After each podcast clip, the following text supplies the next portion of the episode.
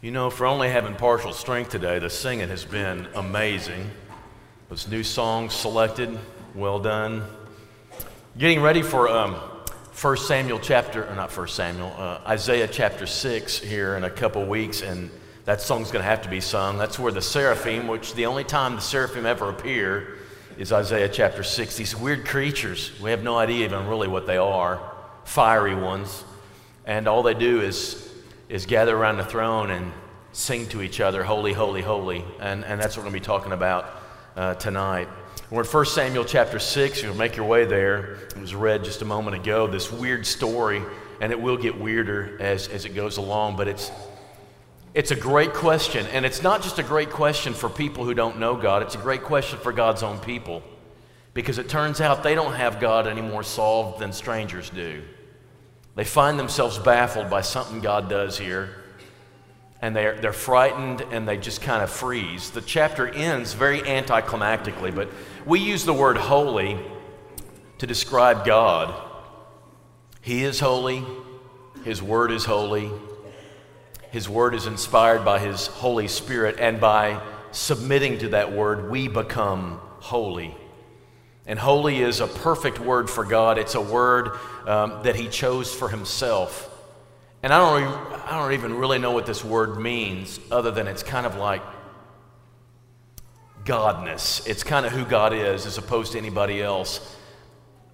He is the only one who doesn't depend on anything else for his existence. And so he is just altogether different than anything else that is or that we know of. It's how we, he says, I want you to be holy as I am holy. So he says, I want you, our only opportunity uh, to be holy is we become like him. And the closer we become to him, the more holy we become. But we'll never become quite holy, holy, holy as God is. We might make one holy, but we'll never be holy, holy, holy like God is. And that's how we're supposed to conduct ourselves in the world. We're supposed to be altogether different than the rest of the common things that you see in the world. That's our mission. That's who we're called to be. And it's easy to know that but become casual with it. It's like familiarity breeds contempt. The more you're around the holy God, the more casual you'll become. We kind of saunter, you know, into worship and and and we do things and we take our cell phones and we text each other even while worship's going on and it doesn't feel very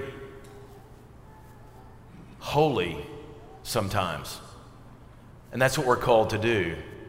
As the seraphim do around the throne, according to Isaiah's vision, they sing to one another, Holy, holy, holy, letting God know the praise that he deserves. And even the people of God have this experience on the mountain of God and in Exodus that we looked at not long ago when God comes down and terrifies the people with his holiness. And they say, We just really don't want to hear you anymore.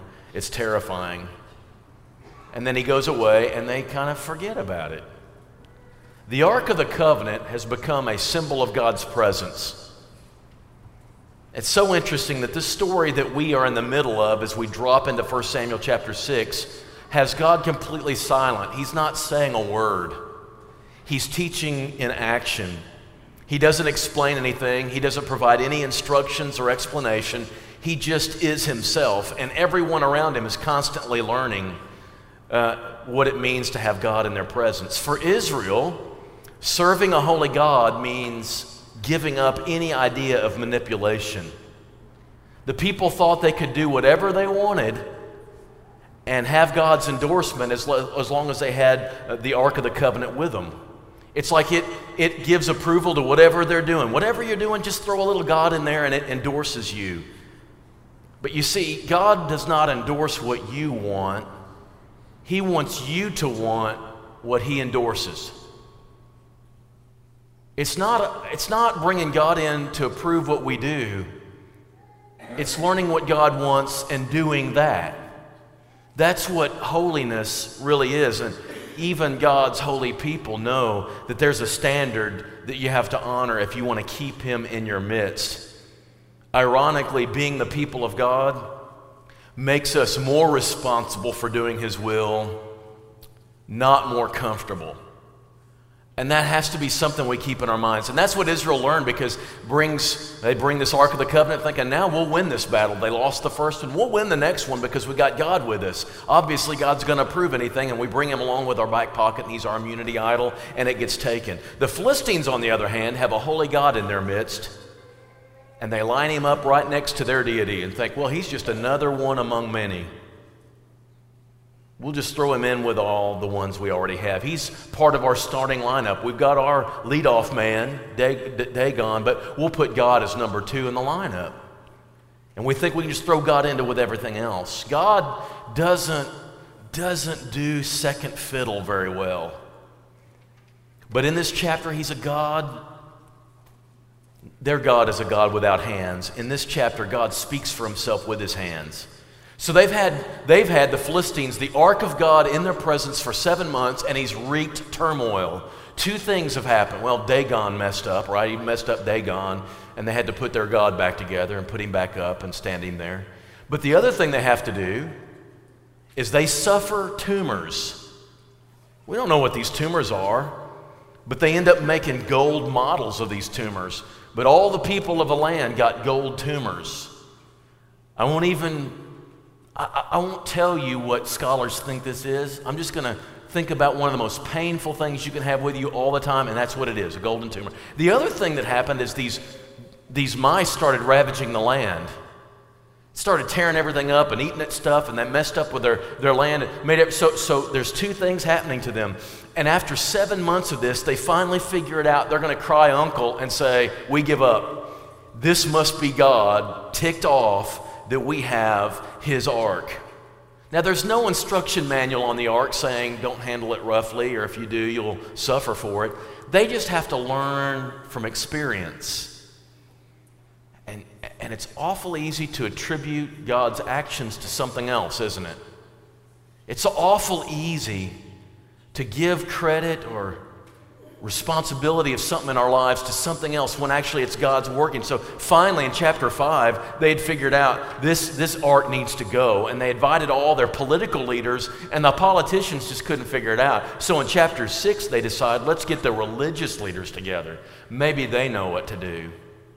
So they said, Yes, we know what to do. We pretty, we're pretty sure the God of this ark is mad about being away from home. He doesn't like going on camping trips like this. So let's send it back. But we can't send it back empty handed. We've got to we've got to do a guilt offering. Now, every group of people knew what a guilt offering was. It means I, I've made a mistake and I've got to pay for it.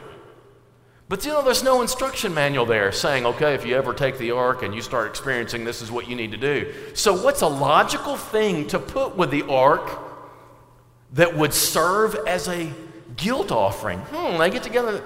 How about this? Since we all had these tumors, let's create golden models of those tumors. That's a really good idea. But not only that, we've had these mice all around our country. Let's make, let's make these golden mice. Do I have a picture of a golden mouse? Yeah.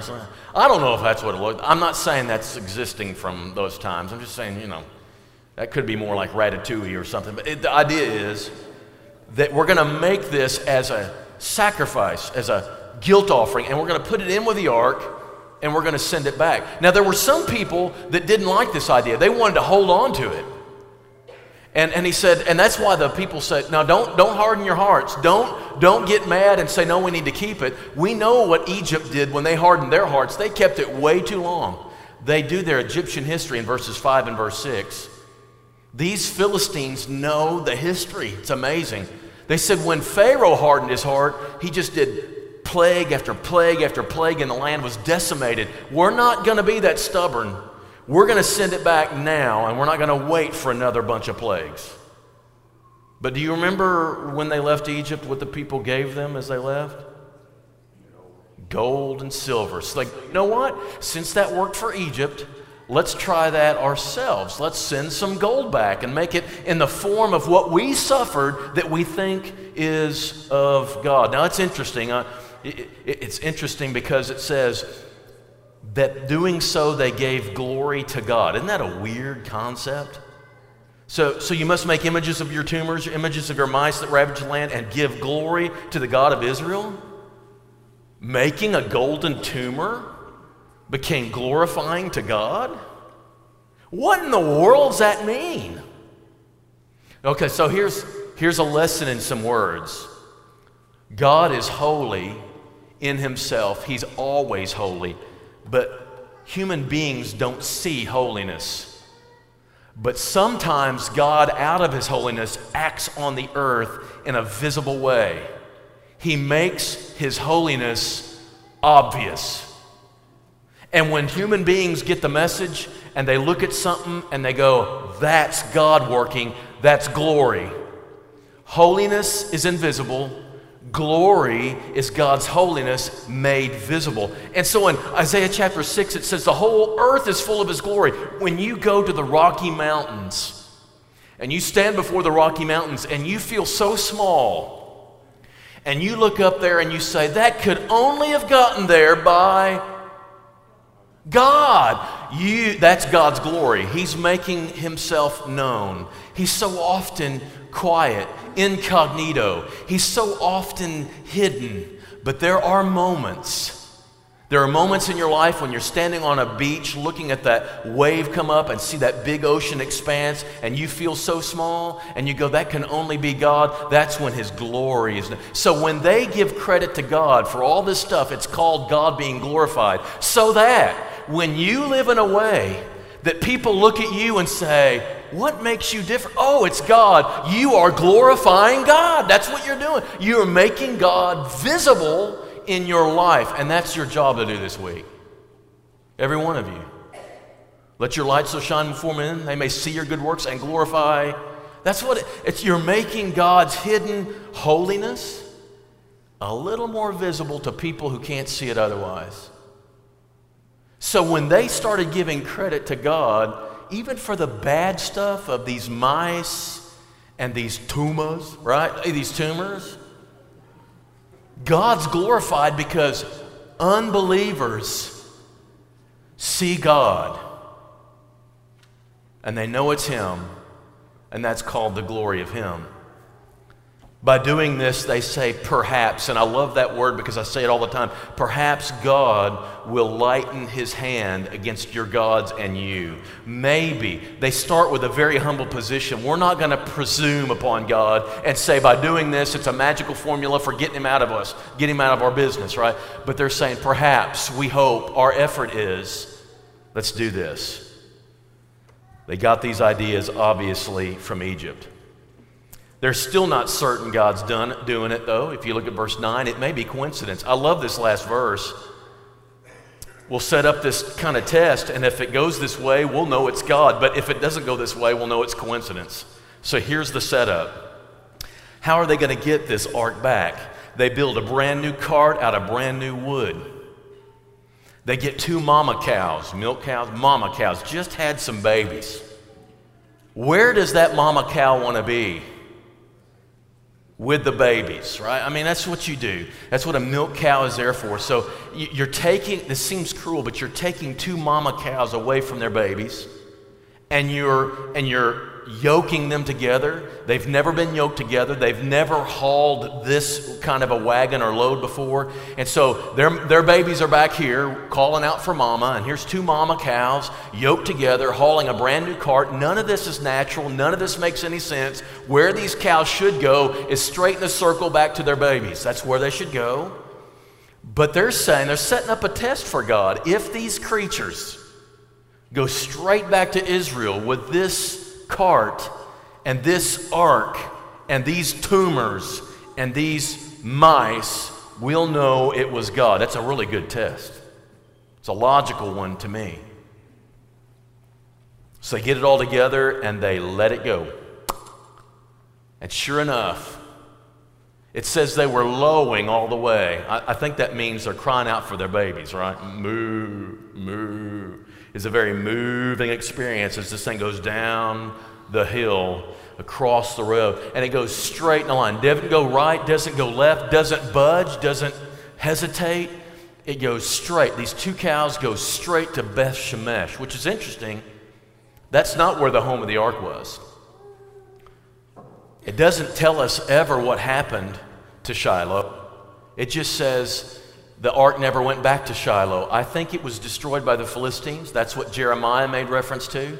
So it can't go back home to where it normally goes, it goes to its new home.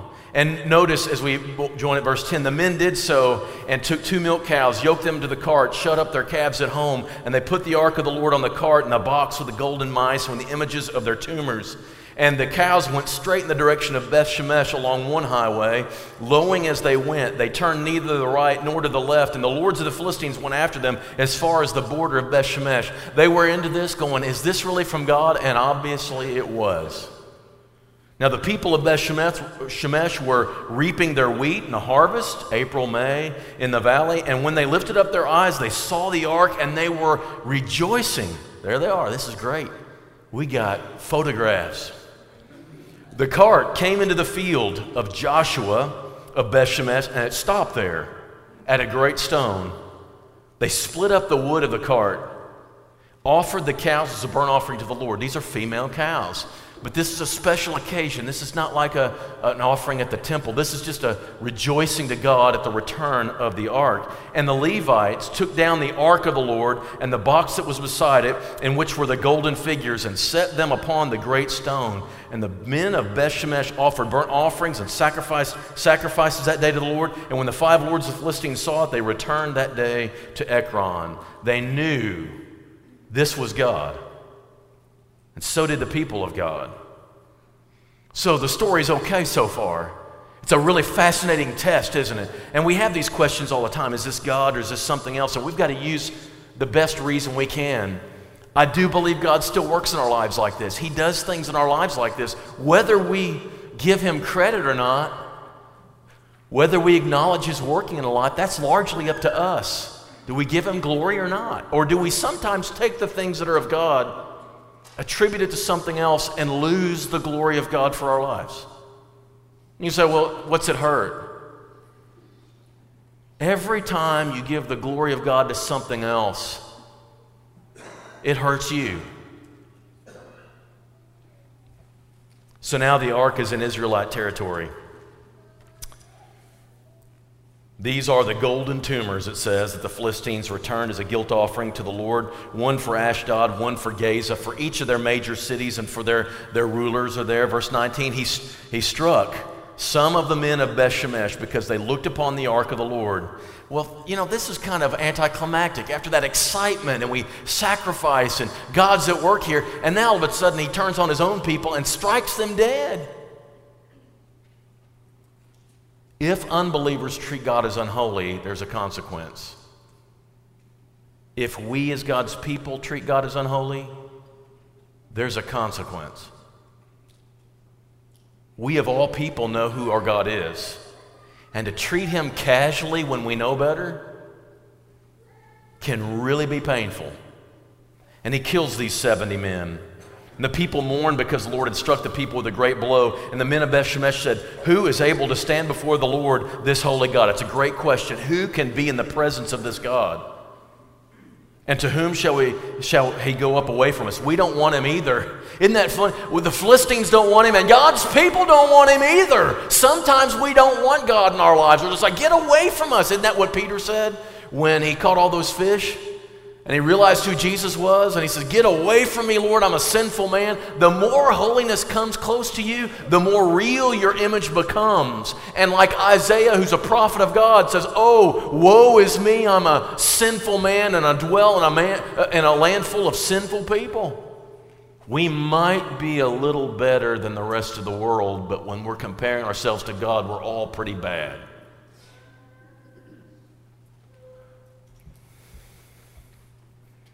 We do not want God here. So they sent to some people in the town of Kiriath Jearim saying, Hey, the Philistines returned the ark.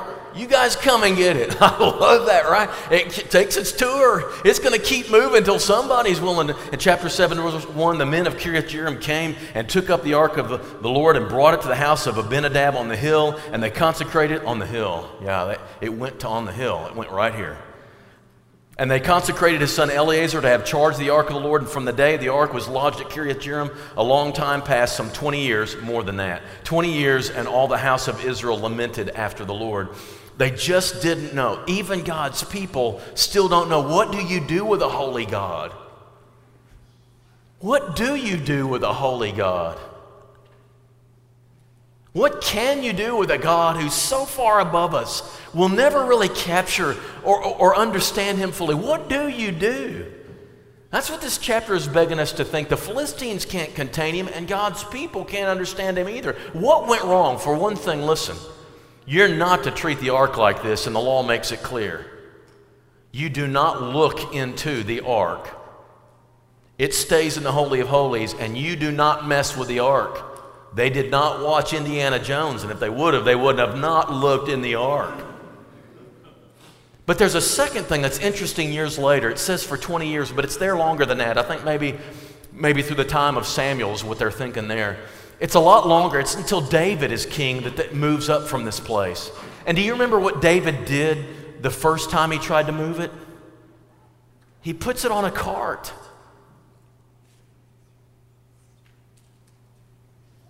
And when somebody reaches up because it kind of hits a bump and moves a little bit, reaches up and touches it, what happens to that dude?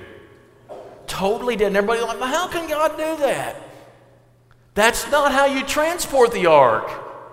If you know the law at all, you know that the way that thing is built, it's got rings in it, and Levites carry that thing. You don't put it on some cart. Where did David get the idea that you put it on a cart? He got it from the Philistines. That's how it got here. But we don't take our doctrine from people out there, and we've been doing it forever. We want a king like everybody else. We want to bow down to gods like everybody else. We do not get our doctrine from the world, we get it from the Word.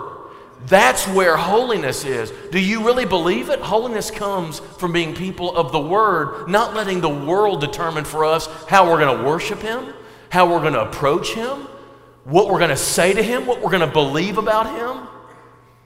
Our doctrine doesn't come from that. So here's the question What are we to understand about holiness from this chapter?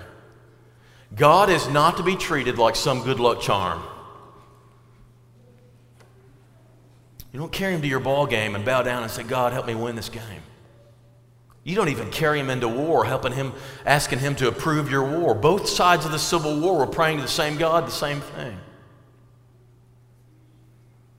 It seems to me the secret to the balance might be this. Our prayer and our petition to God should flow out of an entire life of devotion. If you never give God another thought, but when you're in a little trouble, you break him out of your back pocket and pray to him, and then you put him back in there for you.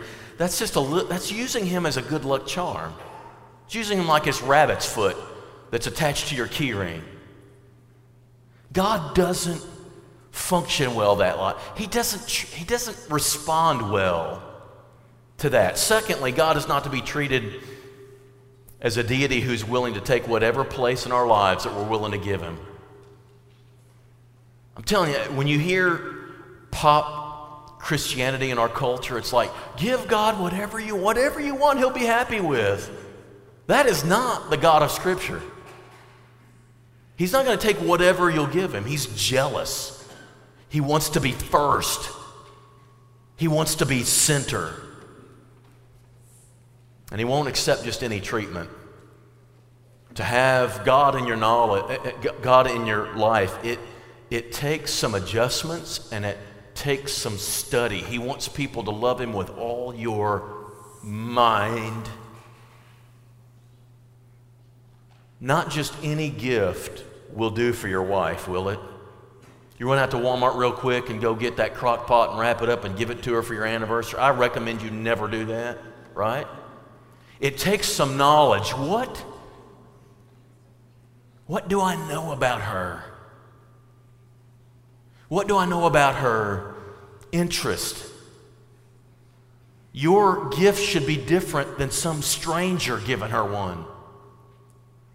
And see, our God is a God who says, I want you to know me and I want you to study me and I want you to know what I like and I want you to love what I love and I want you to hate what I hate and I want you to be burdened by what I'm burdened by. That's what I want you to do. That's what it means. And so I think it's interesting. Maybe this is why there's a lot of people who know God a lot, and you know God and you have a relationship with Him, but it's not until baptism that the Lordship comes. There's a lot of people that know about God and appreciate God, maybe even love Him a little bit. But if you won't call Him Lord, you don't need to respond yet. Until you decide that I'm willing to embrace Him as Lord and He becomes the center of my life, that's when you can name Him Lord in front of a group of people and be immersed and know that immersion saves. Until you're willing to call Him Lord and really let Him be Lord, you're not prepared to treat Him as holy or be holy yourself.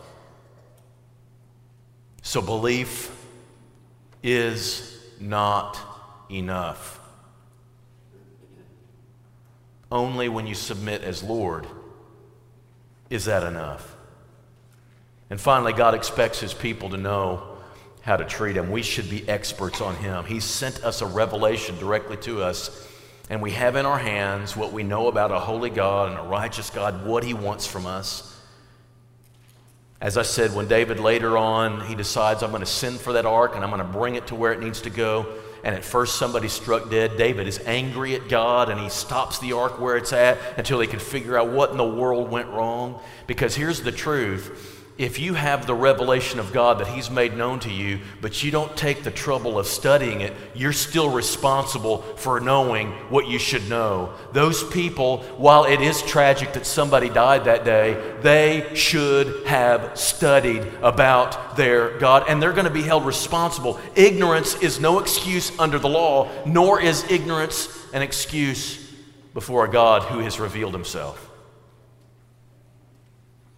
Know as much about him as you can. And don't get your information about him from what the Philistines do. Don't get your information and ideas about what God wants from what the TV shows. Get your information about God from what He's made known of Himself.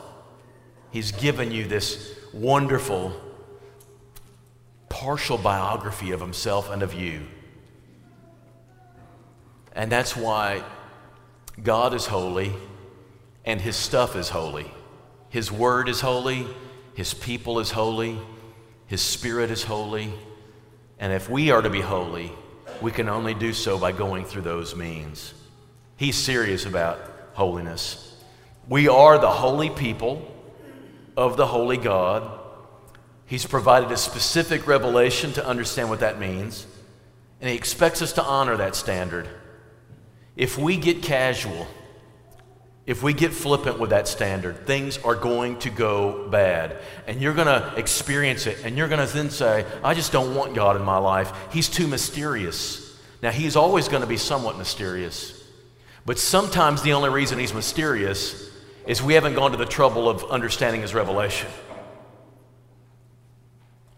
And that's why it all begins with the fear of the Lord.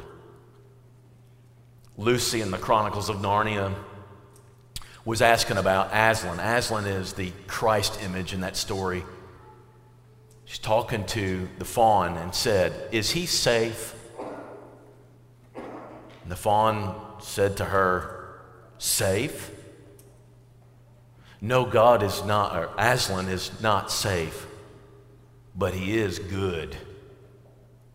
Remember this week, you serve an awesome, good God, but He is not safe. If you need to respond this evening, make it known as we stand, as we sing.